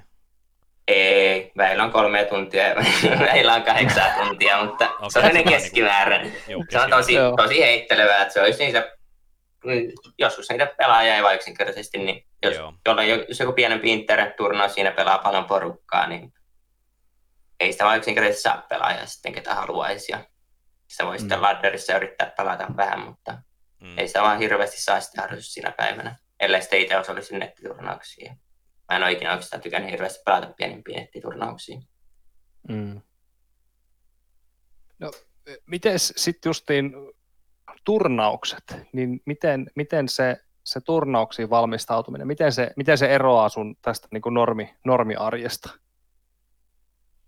No oikeastaan se on vaan, yleensä nyt tiedetään ketä tulee vastaan turnauksessa jo aika hyvissä ajoin, niin se on vaan se tarkkaa harjoittelua, katsoo vihollisen niitä modeja tai repläytä ja seuraa mitä kattelee, mitä heikkouksia siellä on, mitä se tekee paljon tai jotain semmoisia kohtia, missä olisi jotain hyötyä itse ja semmoisia etsii niistä. Ja sitten monen on tarkasti harjoittelee yhdessä match-uppia, mitä tarvii. Ei se erikoisempaa sinänsä ole, että se on vaan harjoittelu sille viholliselle, ketä tulee vastaan, ja sitten tietysti pitää harjoitella vähän muitakin se ympärillä, että voi se yhteen viholliseen kaikkea keskittymistään laittaa, jos kuitenkin turnauksia haluaa voittaa. Ja siis toi on, niin kuin mun mielestä toi on ihan sairaan haastava tilanne, että se, että sä, kun sä treenaat normaalisti, sulla on se niin kuin top 30 puuli, ketä vastaan sä aina treenat, parhaimmillaan se top 10 puuli, kestä sä saat niin kuin harjoitusvastuksen. Mutta sitten sä kuitenkin koko ajan pelaat myös niitä top-tyyppejä vastaan, niin sitten se menee tavallaan niin kuin tosi niin kuin pieneksi tavallaan se niin kuin virheiden määrä, mitä sun on niin kuin sallittua tehdä, jos sä meinaat voittaa. Ootko samaa mieltä tästä? No en ole ihan varma, mitä sä tarkoitit sillä. Vaikuttaako toi, että sä pelat jatkuvaa syötällä just top 10 pelaajia vastaan, niin, ja ne tulee noissa samassa turnauksissa vastaan, niin onko siinä sitten sellaista, että joutuu niinku tekemään erilaisia pelitapoja vai pystyykö se niinku käyttämään samaa niinku pelityyliä, mitä Bräkessäkin käytetty heitä vastaan? No joo, sinänsä se vaikeuttaa, mutta en mä sanotaanko, että pitkältien se harjoittaminen justiin se, jos harjoittelee vaan. Ei harjoittele mitään erityistä, niin se on sitä peruspeliä. Kaikki tietää, mitä se peruspeli on, ei siinä mitään erikoista sinänsä ole. Ja se on just se, missä mä oon hyvä. Niin kyllähän se peruspeli pystyy aina pelaamaan. Että se on oikeastaan semmoista, että jos saa kaiken informaation, mitä haluaa ja reagoi siihen oikein, niin se aina toimii. Niin ei se ole semmoista, että sitä ei pystyisi yhtäkkiä pelaamaan sen takia, kun on harjoitellut sitä ihmisten kanssa, mutta kyllähän se, jos siihen jotain spesiaalipildejä haluaa harjoitella sitten jonkunkaan, ja sitten sattuukin pelaa sitä vastaan, niin eihän niitä sitten pysty käyttämään, mutta aivan. Mullakin on aika oikeastaan monesti, jos me pelataan huonompia vastaan, tai ihan sano huonompia vastaan, mutta kuitenkin semmoisia vähän heikompia vastaan, niin huonompi on niinku hyvä sana mun mielestä, koska niinku me ollaan kaikki erilaisia, niinku, että jos mä lähden pelaamaan kumpaa tahansa teitä vastaan, niin mitä se nyt tulee, ei siitä tule yhtään mitään. Niin, mutta kuitenkin niin jos mä pelaan semmoisia vastaan, niin monesti niitä vastaan tykkään käyttää justiinsa enemmän ja sitten harjoitella niitä vähän erikoisempia bildejä. Että se on kuitenkin, jos mä turnauksessa joudun pelaamaan samaa kaveria vastaan, niin kyllä voitan sen sitten sillä peruspeilillä lähes 100%, niin siinä sitten on niin paljon menetetty. Mm. No, minkälainen, kun sä turnauspeleihin lähdet, niin minkälaisella mentaliteetilla sä yleensä oot, että aina kun tulee uusi turnaus, niin oot sä heti, että okei, tuon mä voittamaan? Vai mikä se mentaliteetti on, millä sä lähet?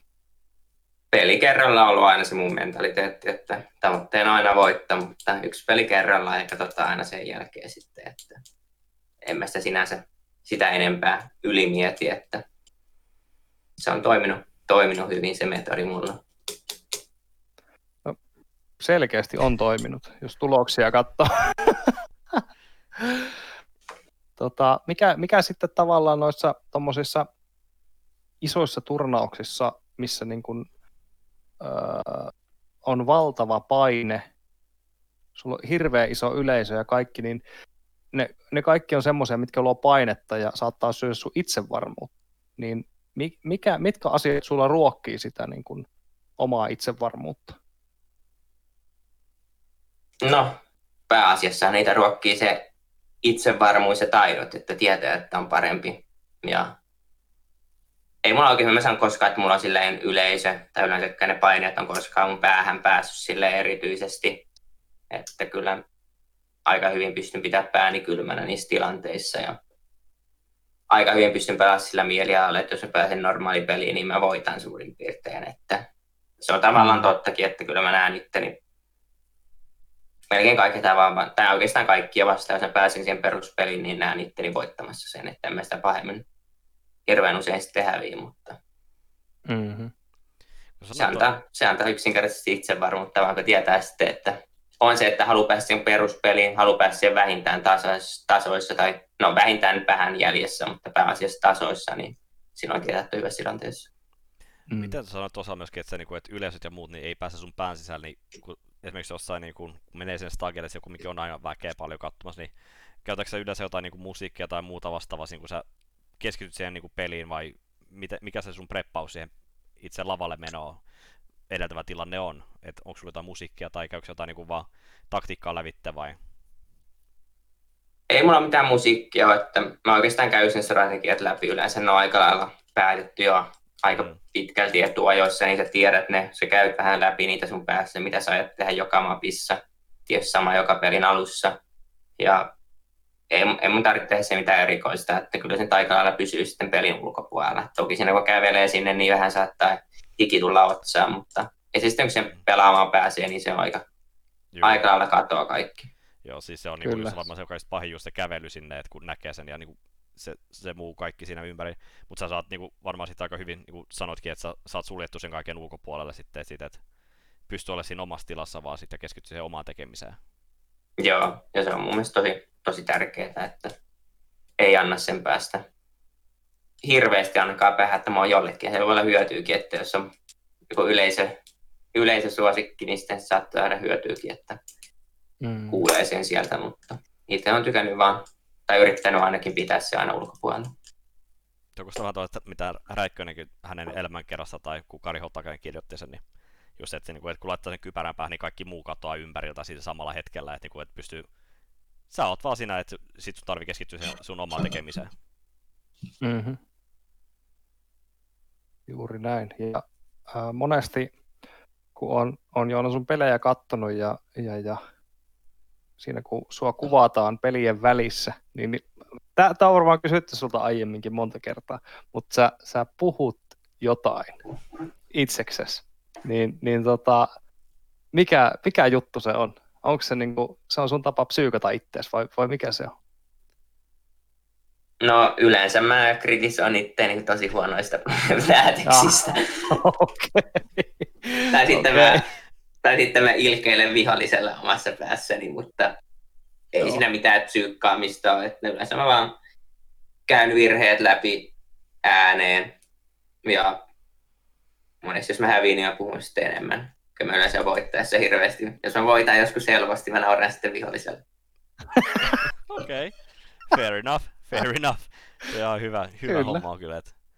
Mutta onko se niin, mä en ole huomannut tuota itse missään kohtaa, kun katson pelejä, mutta puhuuko sä sitten samaa niin kuin jotain niin kuin itse pelatessa vai onko niin kuin silloin sitten niin kuin ihan game face, että sitten ollaan ihan täysin hiljaa? Alkupelissä mä joskus käyn mun strategian läpi vielä ääneen, mutta ei. Pelatessa ei tule hirveästi. Okay. Näin mä ainakaan usko. En tietenkään tiedä, jos huomaa, mutta tulee sitten jotain sanottua aina väillä. Joo. Mulla mä itse pelatessa niin aina kun on mutisia, jos mä oon yksinään hengissä sumut, niin mä mutisin aina kovaa ääneen, mutta toi auttaako toi niinku sit niinku jos sä sanoit, että sä niinku käyt ääneen lävitte, niin auttaako se sun niinku huomaako se itse se, että se niinku auttaa niinku jotain visualisoimaan tai muuta vastaavaa sen niinku taktiikan sit siihen peliin lähdettäessä? Ei suoranaisesti, että oikeastaan mä vaan yritän saada sen, että mä pelaan sen suunnitelman läpi, että monesti siitä on tosi helppo lähteä väärille raiteille. Toki se pitääkin, jos näkee mahdollisuuden, niin pitääkin ehkä lähteä muokkautumaan siitä alkuperäisestä strategiasta, mutta se on vaan tosi tärkeää, että jos on päättänyt tehdä jotain ja harjoitellut jotain spesiaalia, niin se pitää toteuttaa. Ja mullakin monesti, mutta väillä on ollut sille, että viime hetkellä on sitten päätty siihen, että ei tehdäkään sitä, ehkä se ei sitten toimikaan, mutta se on tosi huono juttu sitten. Kyllä. Mites tämä haluan vielä kysyä tästä turnauksista, että kun siellä on ne semmoiset lasikopit monesti, missä pelataan, sitten on vielä ne vaimennetut nämä kuulosuojaimet, niin onko ne oikeasti ihan hiljaisia ne kopit siellä, kun ovet lyödään kiinni? No ne lasikopit, no sanotaanko, että aina kun aina kuluu jonkin verran läpi, että hurraaminen ja yleensäkin yleisö kuluu yleensä läpi, mutta selostus ei nyt harvemmin kuuluu läpi, että jossain Kiina-eventeissä on sitten Kiinan selostus kuulunut kyllä läpi, mutta ei sen pahemmin sille, että jotain mutinaa joskus saattaa kuulua, mutta ei sanotaan, että ei nyt ihan täysin ääntä eristää, mutta kyllä ne mun mielestä ihan tarpeeksi hyvin monesti tai yleensä eristää. ESL oli oikeastaan semmoiset, mä en tiedä mitkä kuulokkeet, ne on ihan pikkuinen, niissä on vaan tosi koolla toi white noise ja mä en tiedä, niistä ei kuule jotenkin mitään läpi. Ne ei ole kuulosuojaa, ne on vaan semmoiset pikkukuulokkeet, missä on kovalla white noise ja niistä ei kuule mitään läpi suurin piirtein. En tiedä mitä ne on. ESL käyttää niitä, mun mielestä niitä, sä et meinaa nyt niitä ESL käyttämiä niitä helikopterikuulokkeita vai? Mitä on helikopterikuulokkeet? Eli ne on siis niinku noiskaisia, vähän niinku samantyyppisiä, mitkä mullakin on nyt, että ne otetaan niinku kupit oikein kunnolla niinku korvien päälle. Ne siis ihan kuulosuojelmia vai? Eikä ne on niinku ihan niinku... Mutta ei ne, siis ne ei ole, ne on siis ihan pienet kuulokkeet, ne on siis... Okei. No siis ihan pienet, mä en tiedä mitä ne on. Ne on ihan pikkukuulokkeet, ne on semmosia, ei niissä ole mitään, ne on semmoset korvalla, menee just korvan päälle tasalleen siihen ja se on siinä. Okei, ei niissä kuulu pahemmin. Siis ne on tosi mukavat, ne on parhaat, sanotaan, että ne on parhaat kaikin puolin noista äänijärjestyksistä, mitä mä oon koskaan käyttänyt. Mä en tiedä, onko se vaan se white noise niin kovalla, että siitä ei kuulu sen takia mitään läpi, mutta ehkä. Ei se sinänsä ole haitannutkaan. Kyllä.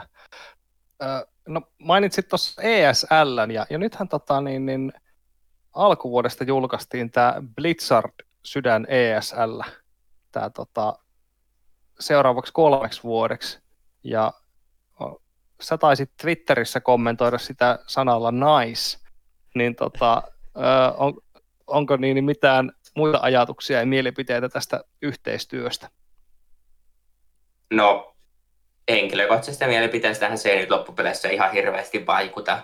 Että ainut asia, mikä siinä on se, niin tietää, että on 3 vuoden soppari. Että Sarre tulee sen 3 vuotta, tämä on nyt enää 3 vuotta, mutta kuitenkin silloin 3 vuotta, niin jatkumaan. Mutta muuten niin ei siinä ole sille hirveätä, että Dreamhackit ne järjestää vieläkin turnaukset niin kuin aikaisemminkin.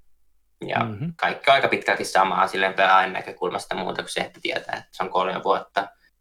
Mutta niin se olisi kyllä nyt muutenkin tietää, että ei se nyt heti yhdessä vuodessa tule loppuun. Niin ei silleen pelaajan näkökulmasta ei vaan hirveätä muutosta mun henkilökohtaisesta mielipiteestä. BlizzConi katoo, se on negatiivinen asia, mutta niin, no ei mitään erikoisempaa mun mielestä. Että vaikea sanoa tässä vaiheessa. No joo, ihan varmasti varsinkin nyt tällä hetkellä, kun niin kun jostain syystä ei tapahtumia myöskään järjestetä, niin se varmaan myöskin niin siinä, sillä tavalla. Että niin, se on myös mahdollista, että ei ole vaan nähnyt. Se olisiko pitäisi päästä vähän katsoa, että minkä näköisessä se touhu sitten on. Että IEM Katowice varmaan oli aina eventti, missä mä olin silloin, kun tämä soppari toimisi, että muutenkin on ESL eventti, niin siinä on muutenkin normaali systeemit siellä. Kyllä. Mutta sanotaanko, että Ei huono eikä. Ei se ainakaan huono muutos varmaan ole. Että hyvä juttu. Mikä on ollut paras tapahtuman järjestäjä, missä sä oot ollut? No mä sanoisin, että Katowice on paras eventti, eli kyllä ESL on järjestänyt ihan hyviä eventtejä aina. Joo. Katowice on. Se on mukava eventti ollut aina. Kyllä, toivotko, että sinne pääset vielä pian uudestaan? Eiköhän sinne vielä päästä, jos ei ensi vuonna, niin seuraavana sitten. Kyllä. Eiköhän sitä ensi vuonna saata päästä, jos tästä lähtee paranemaan. Niinpä. No mites nyt kun tässä globaalissa kisassa nyt selkeästi päästään 3 vuotta nyt ainakin eteenpäin ja on tavallaan niin kuin turvattu tämä kilpaskene ja sen niin kuin pysyminen korkealla tasolla, niin miten sä näet sitten niin kuin suomalaisen skenen tason, että seuraat sä itse kuinka paljon ja onko täältä tulossa enää lupaavia starremestareita? No tuleehan se tietysti vähän seurattua, että ei nyt hirveästi ole mitä seuratakaan, että pitää, mutta kyllä se jonkin verran tulee seurattua ja ei Suomessa sille ole hirveästi porukkaa, ketkä yrittää ihan tosissaan, että moni on tullut siihen tulokseen, että pelaa sitten enemmän huivuaksi sitä tässä vaiheessa enää, mutta mä sanoin sitä, miksi on oikeastaan aina semmoinen, kenellä on tavoitteita sarjassa ja haluaa silleen kehittyä ja haluaa ehkä pelatakin niissä kilpailussa sitten vähän ajan päästä, että siis mun mielestä miksi on tänäkin vuonna tarkoitus käydä ainakin Valensiassa, jos ei korona tullut, mutta mä sanoin sitä, miksi on ehkä ainut semmoinen, kuka yrittää ihan tosissaan päästä johonkin tuloksiin. Ja siis siellä on suket ja kaikki nääkin, mutta ne on sitten ehkä mennyt sen seuraavaan vaiheeseen enemmän ja pelaa sitten starreja siinä sivulla. Joo. Näinpä se on. Jos puhutaan jonkun verran tuosta sun niin kun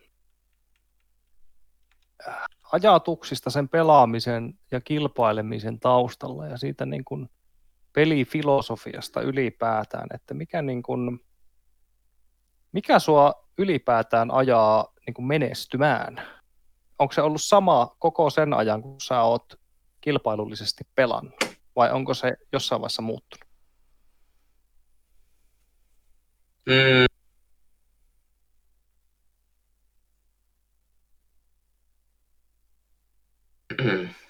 Jaa. Niin, no yleensäkin, niin kyllähän kilpailussa aina se voittaminen on se, mikä ajaa sua eteenpäin, sä haluat voittaa. Ja kyllä, se on ainahan se on mua vetänyt eteenpäin, että mulla on ollut aina se halu voittaa ja saada niitä saavutuksia. Ja toki mä oon nyt saanutkin jotain niitä isompia turnauksia, mitkä on ollut niitä mun unelmia ja tavoitteita. Mutta silti se on vaan nälkä voittaa lisää ja haluaa vaan menestyä. Että sehän sitä vie koko ajan sua eteenpäin. Nykyään toki vie myös sekin vähän, että ihmiset haluaa, että mä jatkan samaa matkaa ja dominoin. Mutta se on vähän haastavaa sille, että ei sitä voi vaan dominoida aina. Niin, kyllä. Se on. Siihen matkaan mahtuu aina ylä- ja alamäkiä, aina vuorotellen. Niin.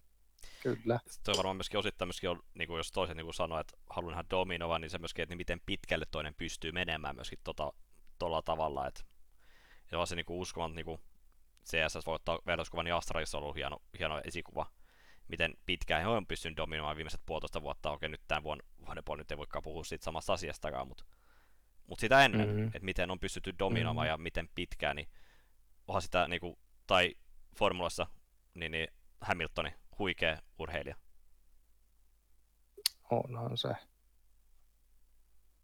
On. Mites sitten toi niin kun,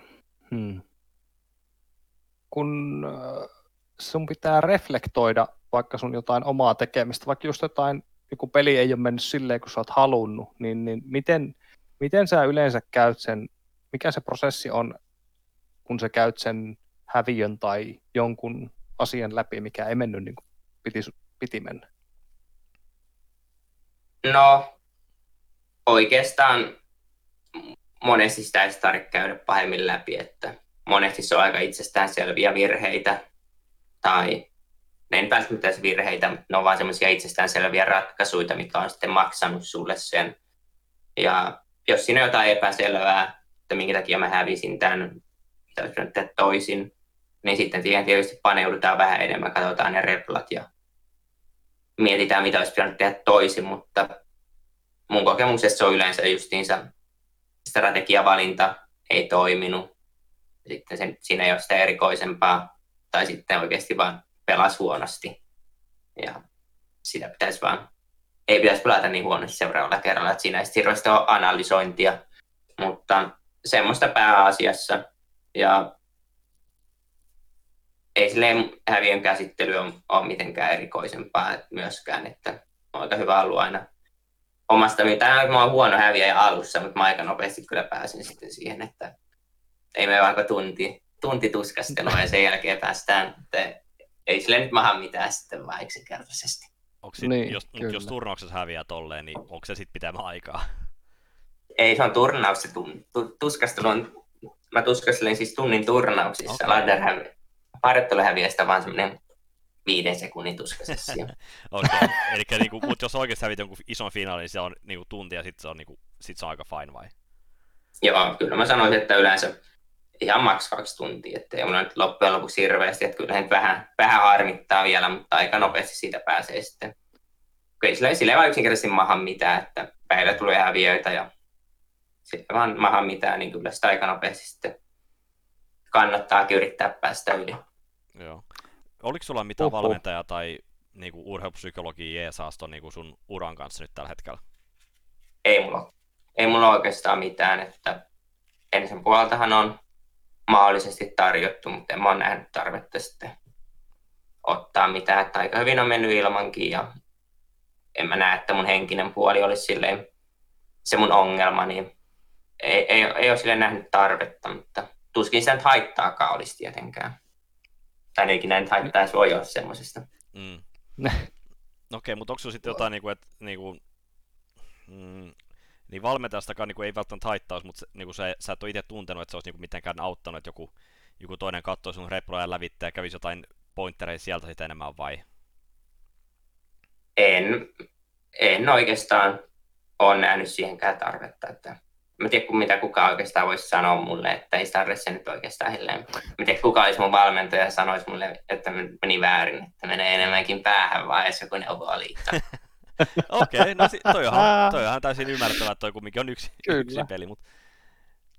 No kyllä saa nyt kritiikkiä vastaan sille, että on näistä nyt väillä tullut, ei nyt tietenkään ei ole tullut valmentaa, mutta aina se kritiikkiä jostain tulee ja se kuunnellaan, mutta kyllä se mun mielestä, jos aika fanikritiikkiä ajattelee, niin onhan se nyt yleensä aika ei ole hirveän loppuun ajateltu ainakaan. Kyllä. Mutta siis varmistan nyt vielä, eli kun sä käyt näitä häviöitä tai muita läpi ja reflektoit, niin sä teet sen ihan itse alusta loppuun, että kukaan muu ei käy sitä sun kanssa. Ei, itse käyn jo. Toki sitten turnauspaikalla monesti, niin siinä aika nopeasti hakeudun justiinsa muiden pelaajien joukkoon, niin siinä senkin aula normalisoituu aika helposti sitten luonnollisestikin siinä vaiheessa. Kuitenkin tunnetaan kaikki aika pitkän aikavälin takaa, niin vietään sitten siinä mukavaa aikaa, niin aina se aika nopeasti ja kivaksi aika muuttuu aika nopeasti sitten. Joo, ettei peliä sitten lähdetä mitenkään käymään niin paljon lävittä enää myöskään siinä sitten niin hotelliaulassa. Ei, yleensä jos mä häviin, niin silloin turnauksen miettiminen loppui, enkä mä katso enää yhtään peliä siitä turnauksesta. Okay. Että se on vasta sitten, kun päästään kotiin, niin ehkä aletaan miettiä mitä siinä meni väärin ja kuka sen sitten voitti lopulta. No, mä en tiedä, kuka sen voittaa aina, mutta kuitenkin. Joo.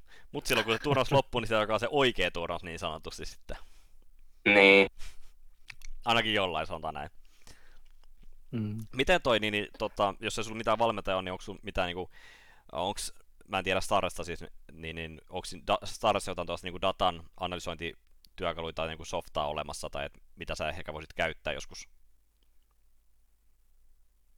No, riippuu mitä sä tarkoitat sillä, mutta onhan toki, on semmoisia erikoisen replan interfaceja, millä pystyy katsoa just siinä on kaikki.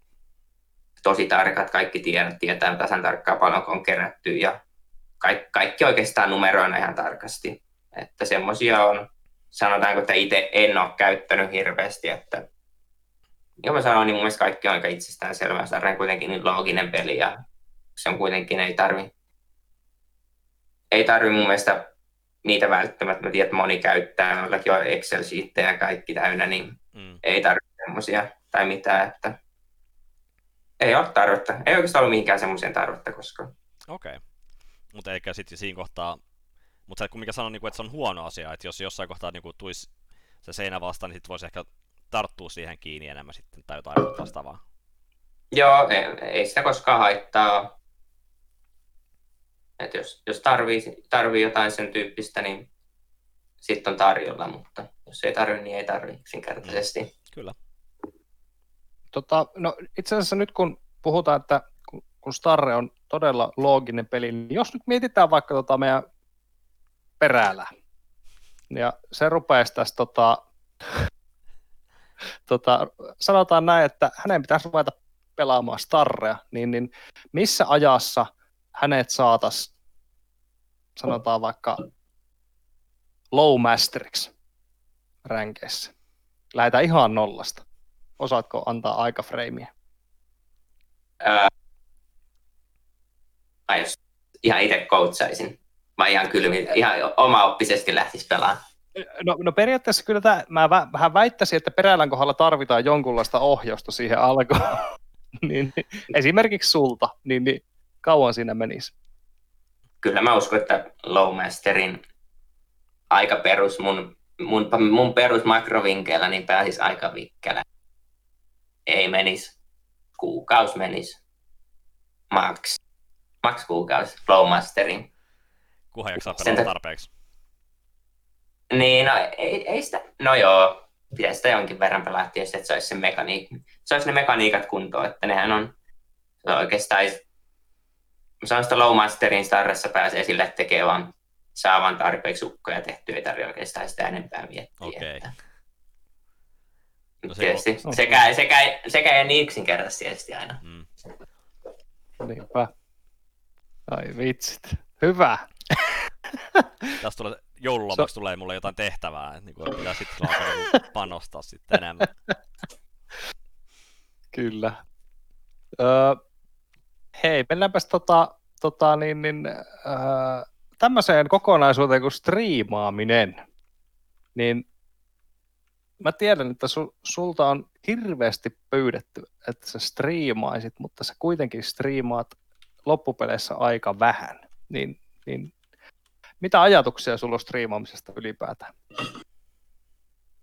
No, sanotaanko, että se on ihan kiva aina silloin, kun sen striimin saa päälle ja alkaa striimaamaan, mutta aloittaminen on aina vähän haastavaa. Ja plus niin kotoltahan mä en pysty vaan yksinkertaisesti striimaamaan, että kyllähän mä yritin sitä. Mun ekat striimit oli kotolta ja siinä oli sitten oli jonkin verran lagia ja omakin peli sitten tietysti oli jonkin, oli mulla varmaan joku melkein 100 pingiä ja pelkästään siinä. Ja mä höydyn pelaa langattomalla netillä silloin, kun mä striimasin, että mä en edes pystynyt pelaa langallisella, niin sitten ei ollut vaan ideaalitilanne ja mitä se viimeinen striimi, minkä mä tein, niin se oli sieltä ENCEn toimistolta ja varmaan jos mä nyt tässä lisääkin striimaan, niin on kaikki sieltä tulee ole ennen kuin mä saan, tai jos mä joskus saan paremman netin kotiin, niin ehkä sitten. Nyt pitää hankkia parempi internetyhteys, nyt sitä kaivuria käyttiin. Niin, kyllä se jonkin verran pitäisi kaivaa tässä, että saataisiin herkulliset netit. Kyllä, ja kuule sit kun rupeat tontille rakentamaan ja rupeat kunnollisesti. Joo, siellä on valokuitu. Sinne vetää semmoista pohkeen paksusta kaapelia, kuule. Tulee kunnon netti. Joo, kyllähän täällä aika hyvin on valokuituja. Tänne mä melkein minne vaan rakennetaan nykyään, niin ainahan sinne melkein valokuituja viedään. Tää on melkein aika pitkälti koko Pornainen täynnä valokuitua, mutta ei tässä Puramäen tiellä ei ole kyllä valokuitua sitten. Siinä pitäisi 200 metriä kaivaa sitä. Aivan. Unlucky, niin kuin sanotaan. Niin. Se on semmoista.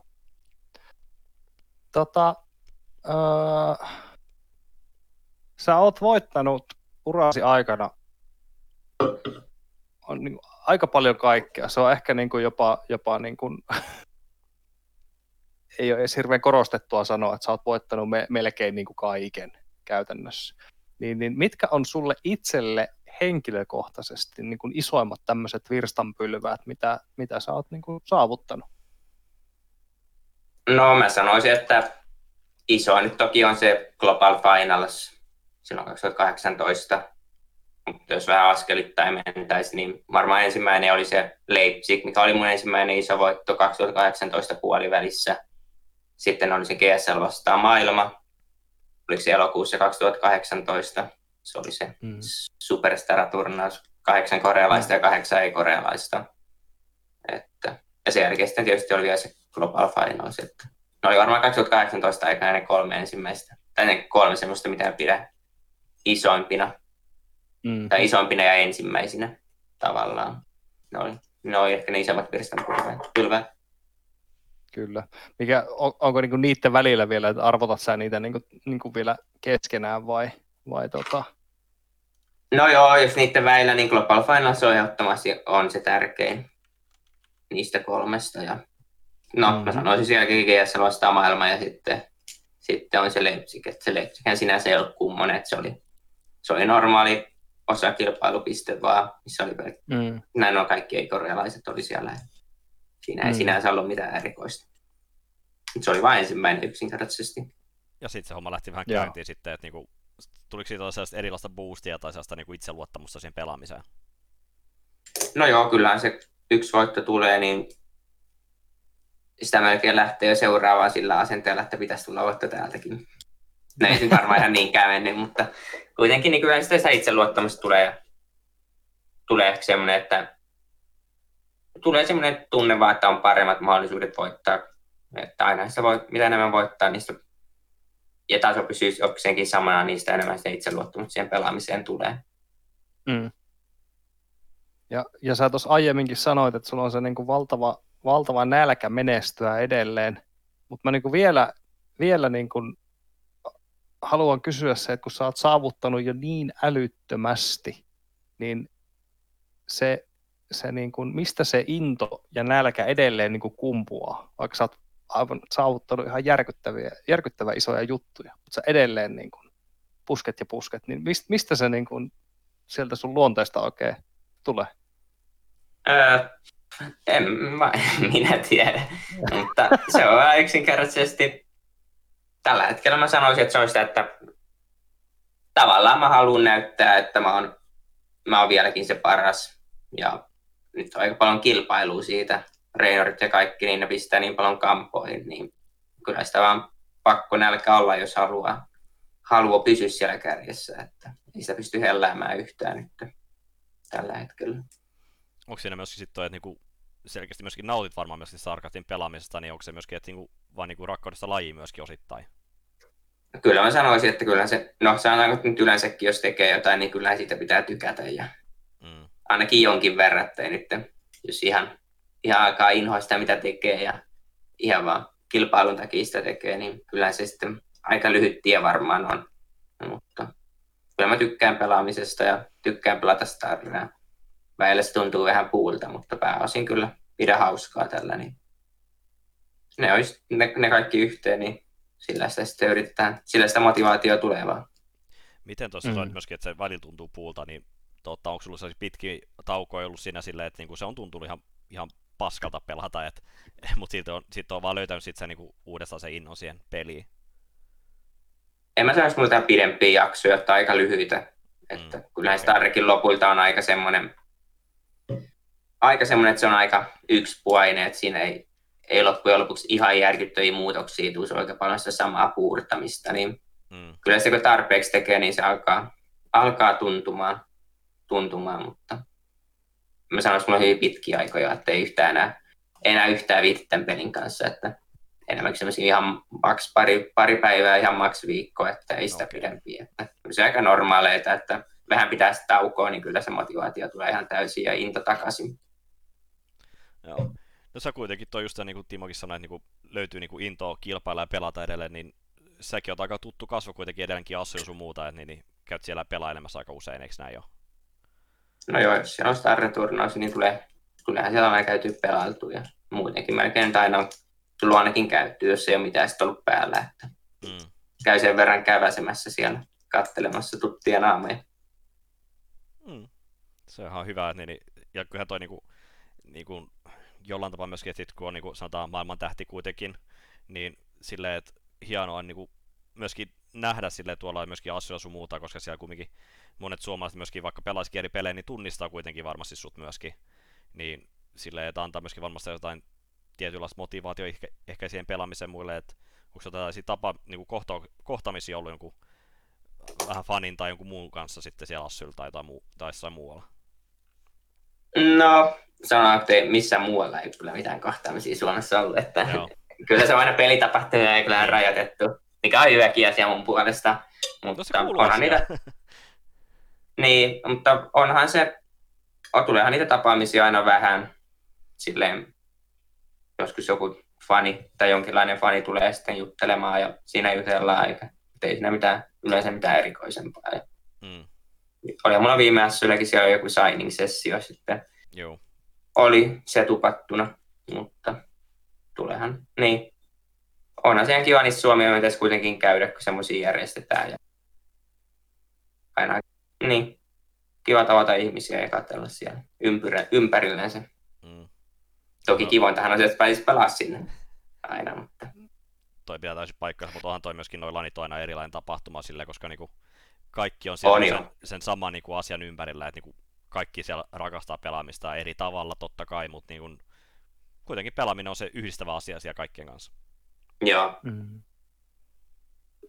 Niin ja se on tavallaan aina vähän semmoiset niinku skeneen kokoontumisajot, mitkä sitten tapahtuu sen kerran tai kaksi vuodessa, niin kyllä se niinku... ainakin itse laneilla se on just se niin kuin toisten ihmisten näkeminen kaikista parasta mun mielestä. Ja sen takia niihin menen. Ja toivottavasti pääsee vielä pian uudestaan, kunnes tämä korona nyt toivottavasti hellittäisi. Mutta mitenkäs sitten, jos tähän loppuun... meillä rupeaa kohta 1,5 tuntia olemaan kellossa. Aika menee nopeasti, kun on mukavaa. Niin vähän tuosta sun niin kun, tulevaisuudesta, että miten, niin kun, kuinka pitkälle sä niin kun, ajattelet tai teet suunnitelmia? Tosi lyhyelle. Sanotaan suoraan niin, että en hirveän pitkälle. Että aika pitkälti menen päivä kerrallaan ja... no en nyt ihan tietysti, sitä vähän pidemmälle pitää suunnitella, mutta kuitenkin aika lyhyellä suunnitteluajalla, että ei ole nytkään mitään suunnitelmia, kun mä pelaan tai mitään, että pelaan just niin kauan, kun tuntuu siltä ja niin kauan, kun mä pystyn menestyä sinne. Sen jälkeen on sitten se armeija, niin ei ole sinänsä hirveästi miettimistä, että kyllä on aika selvät ne seuraavat vuodet siinä mielessä. Et ole miettinyt kuitenkaan, että menisit sinne urheilija-armeijan puolelle? No siis se on ihan hyvä vaihtoehto, mutta en mä nyt tämän ihan aktiivisen, nyt kun menee hyvin, niin viittiä.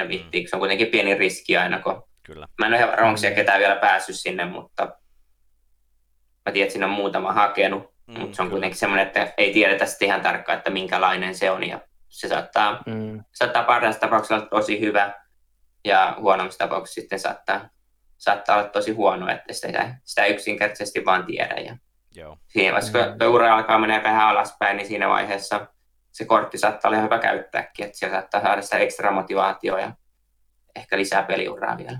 Totta, koska se on kumminkin ihan erilainen koulutus, sanotaan näin siinä kohtaa, kun menee sinne niin armeijan vihreisiin vähän aikaa pyöriin, niin kyllä se, niin kuin, se on erilainen paikka. Sanotaan näin. Se on varmasti. Siis mä olisin, vastasitkin jo tuossa puheessa useampaan kysymykseen, mitä mä menisin vielä kysyä, mutta niin kuin, että okei, että sä pelaat tässä nyt niin kauan kuin hyvältä tuntuu ja meet tavallaan turnaus kerrallaan, vai onko sulla jo jotain niin kuin spesifiä tavoitetta sen menestymisen lisäksi vai mitenkä? En mä sanoisi, että mulla on. Tai sanoin, että IEM Katowice on semmoinen, minkä mä haluan saavuttaa ainakin vielä. Mä haluan voittaa sen eventin, mutta muuten niin yksinkertaisesti vaan, että mä pystyisin pitämään sitä tasoa yllä ja menestyä, että se on ehkä se mun päätavoite, mutta Katowice olisi tosi hauska voittaa vielä ja omalla tavallaan epäunelma. Semmoinen yksi unelma vielä. Joo. Oi vitsit, toivomme sitä sinulle, että se joskus saavutetaan. Jussi Perälä, Gestus Varsinais-Suomesta. Minä olisin nyt sitä mieltä, että meidän lähetyksemme on niin kuin loppuvaiheessa. Mitä mieltä on itse? Onko kysyttäviä? Ei ihan hirveästi, varmaan niitä, että syyskuusta eteenpäin, onko sä sinne asti kerennyt miettimään? Niin ihan Starren pohjalta vai? Niin Starren pohjalta, vaikka sanotaan näin. No, ne on ne turnaukset, mitä on nyt tiedossa, että siellä on muutama niitä pienempiä stoppeja internetin välityksellä, että no sinänsä on ihan isoja stoppeja, mutta ne nyt, kyllä se vähän kun onlineissa, niin se aina syö vähän sitä hypeä ja semmoista, että se ei tunnu niin isolta sitten, mutta niitä on sitten vähän ja vähän erilaisia internet-turnauksia, mä nyt ihan tarkasti tiedä sitä aikataulutusta, mikä siinä on, mutta niitä on nyt loppuvuosi vielä ja toivottavasti ensi vuonna pääsisi pelaa isompiin pippaloihin, että kyllä se on kuitenkin se, mikä tässä on hauskaa mun mielestä. Ihan totta. Onko sulla, Joona, jotain loppusanoja tai terveisiä, mitä haluat lähettää tähän Suomen suosituimpaan eSports-podcastiin? No, mulla ei kyllä yleensä ole loppusanoja pahemmin, mutta terkut kaikille faneille ja kiitos, että otitte mut tänne. Että ihan niin kuin mä sanoin alussa, niin kiva aina päästä puhumaan välillä, että en kuitenkaan ihan hirveästi ota näihin osaa, mutta kiva oli olla täällä puhumassa ja selittämässä jotain. Kyllä. Me yhtä lailla kiitämme myös sinua, Joona, ja toivomme, että kun aika koittaa, niin IEM Katowicessa mennään päätyyn asti, niin kuin niin monessa aiemmassa turnauksessakin. Eiköhän se ollut siinä, joten arvon katselijat ja kuuntelijat, toivottavasti piditte tästä eSportscastin jaksosta numero 16, jos muistan oikein. Ja ensi kuussa jälleen uusi vieras ja uudet kujeet, ja siihen saakka muistakaa käyttää suojamaskia, pysykää hyvän etäisyyden päässä muista ihmisistä ja pysykää terveinä. Meiltä teille, se on moro.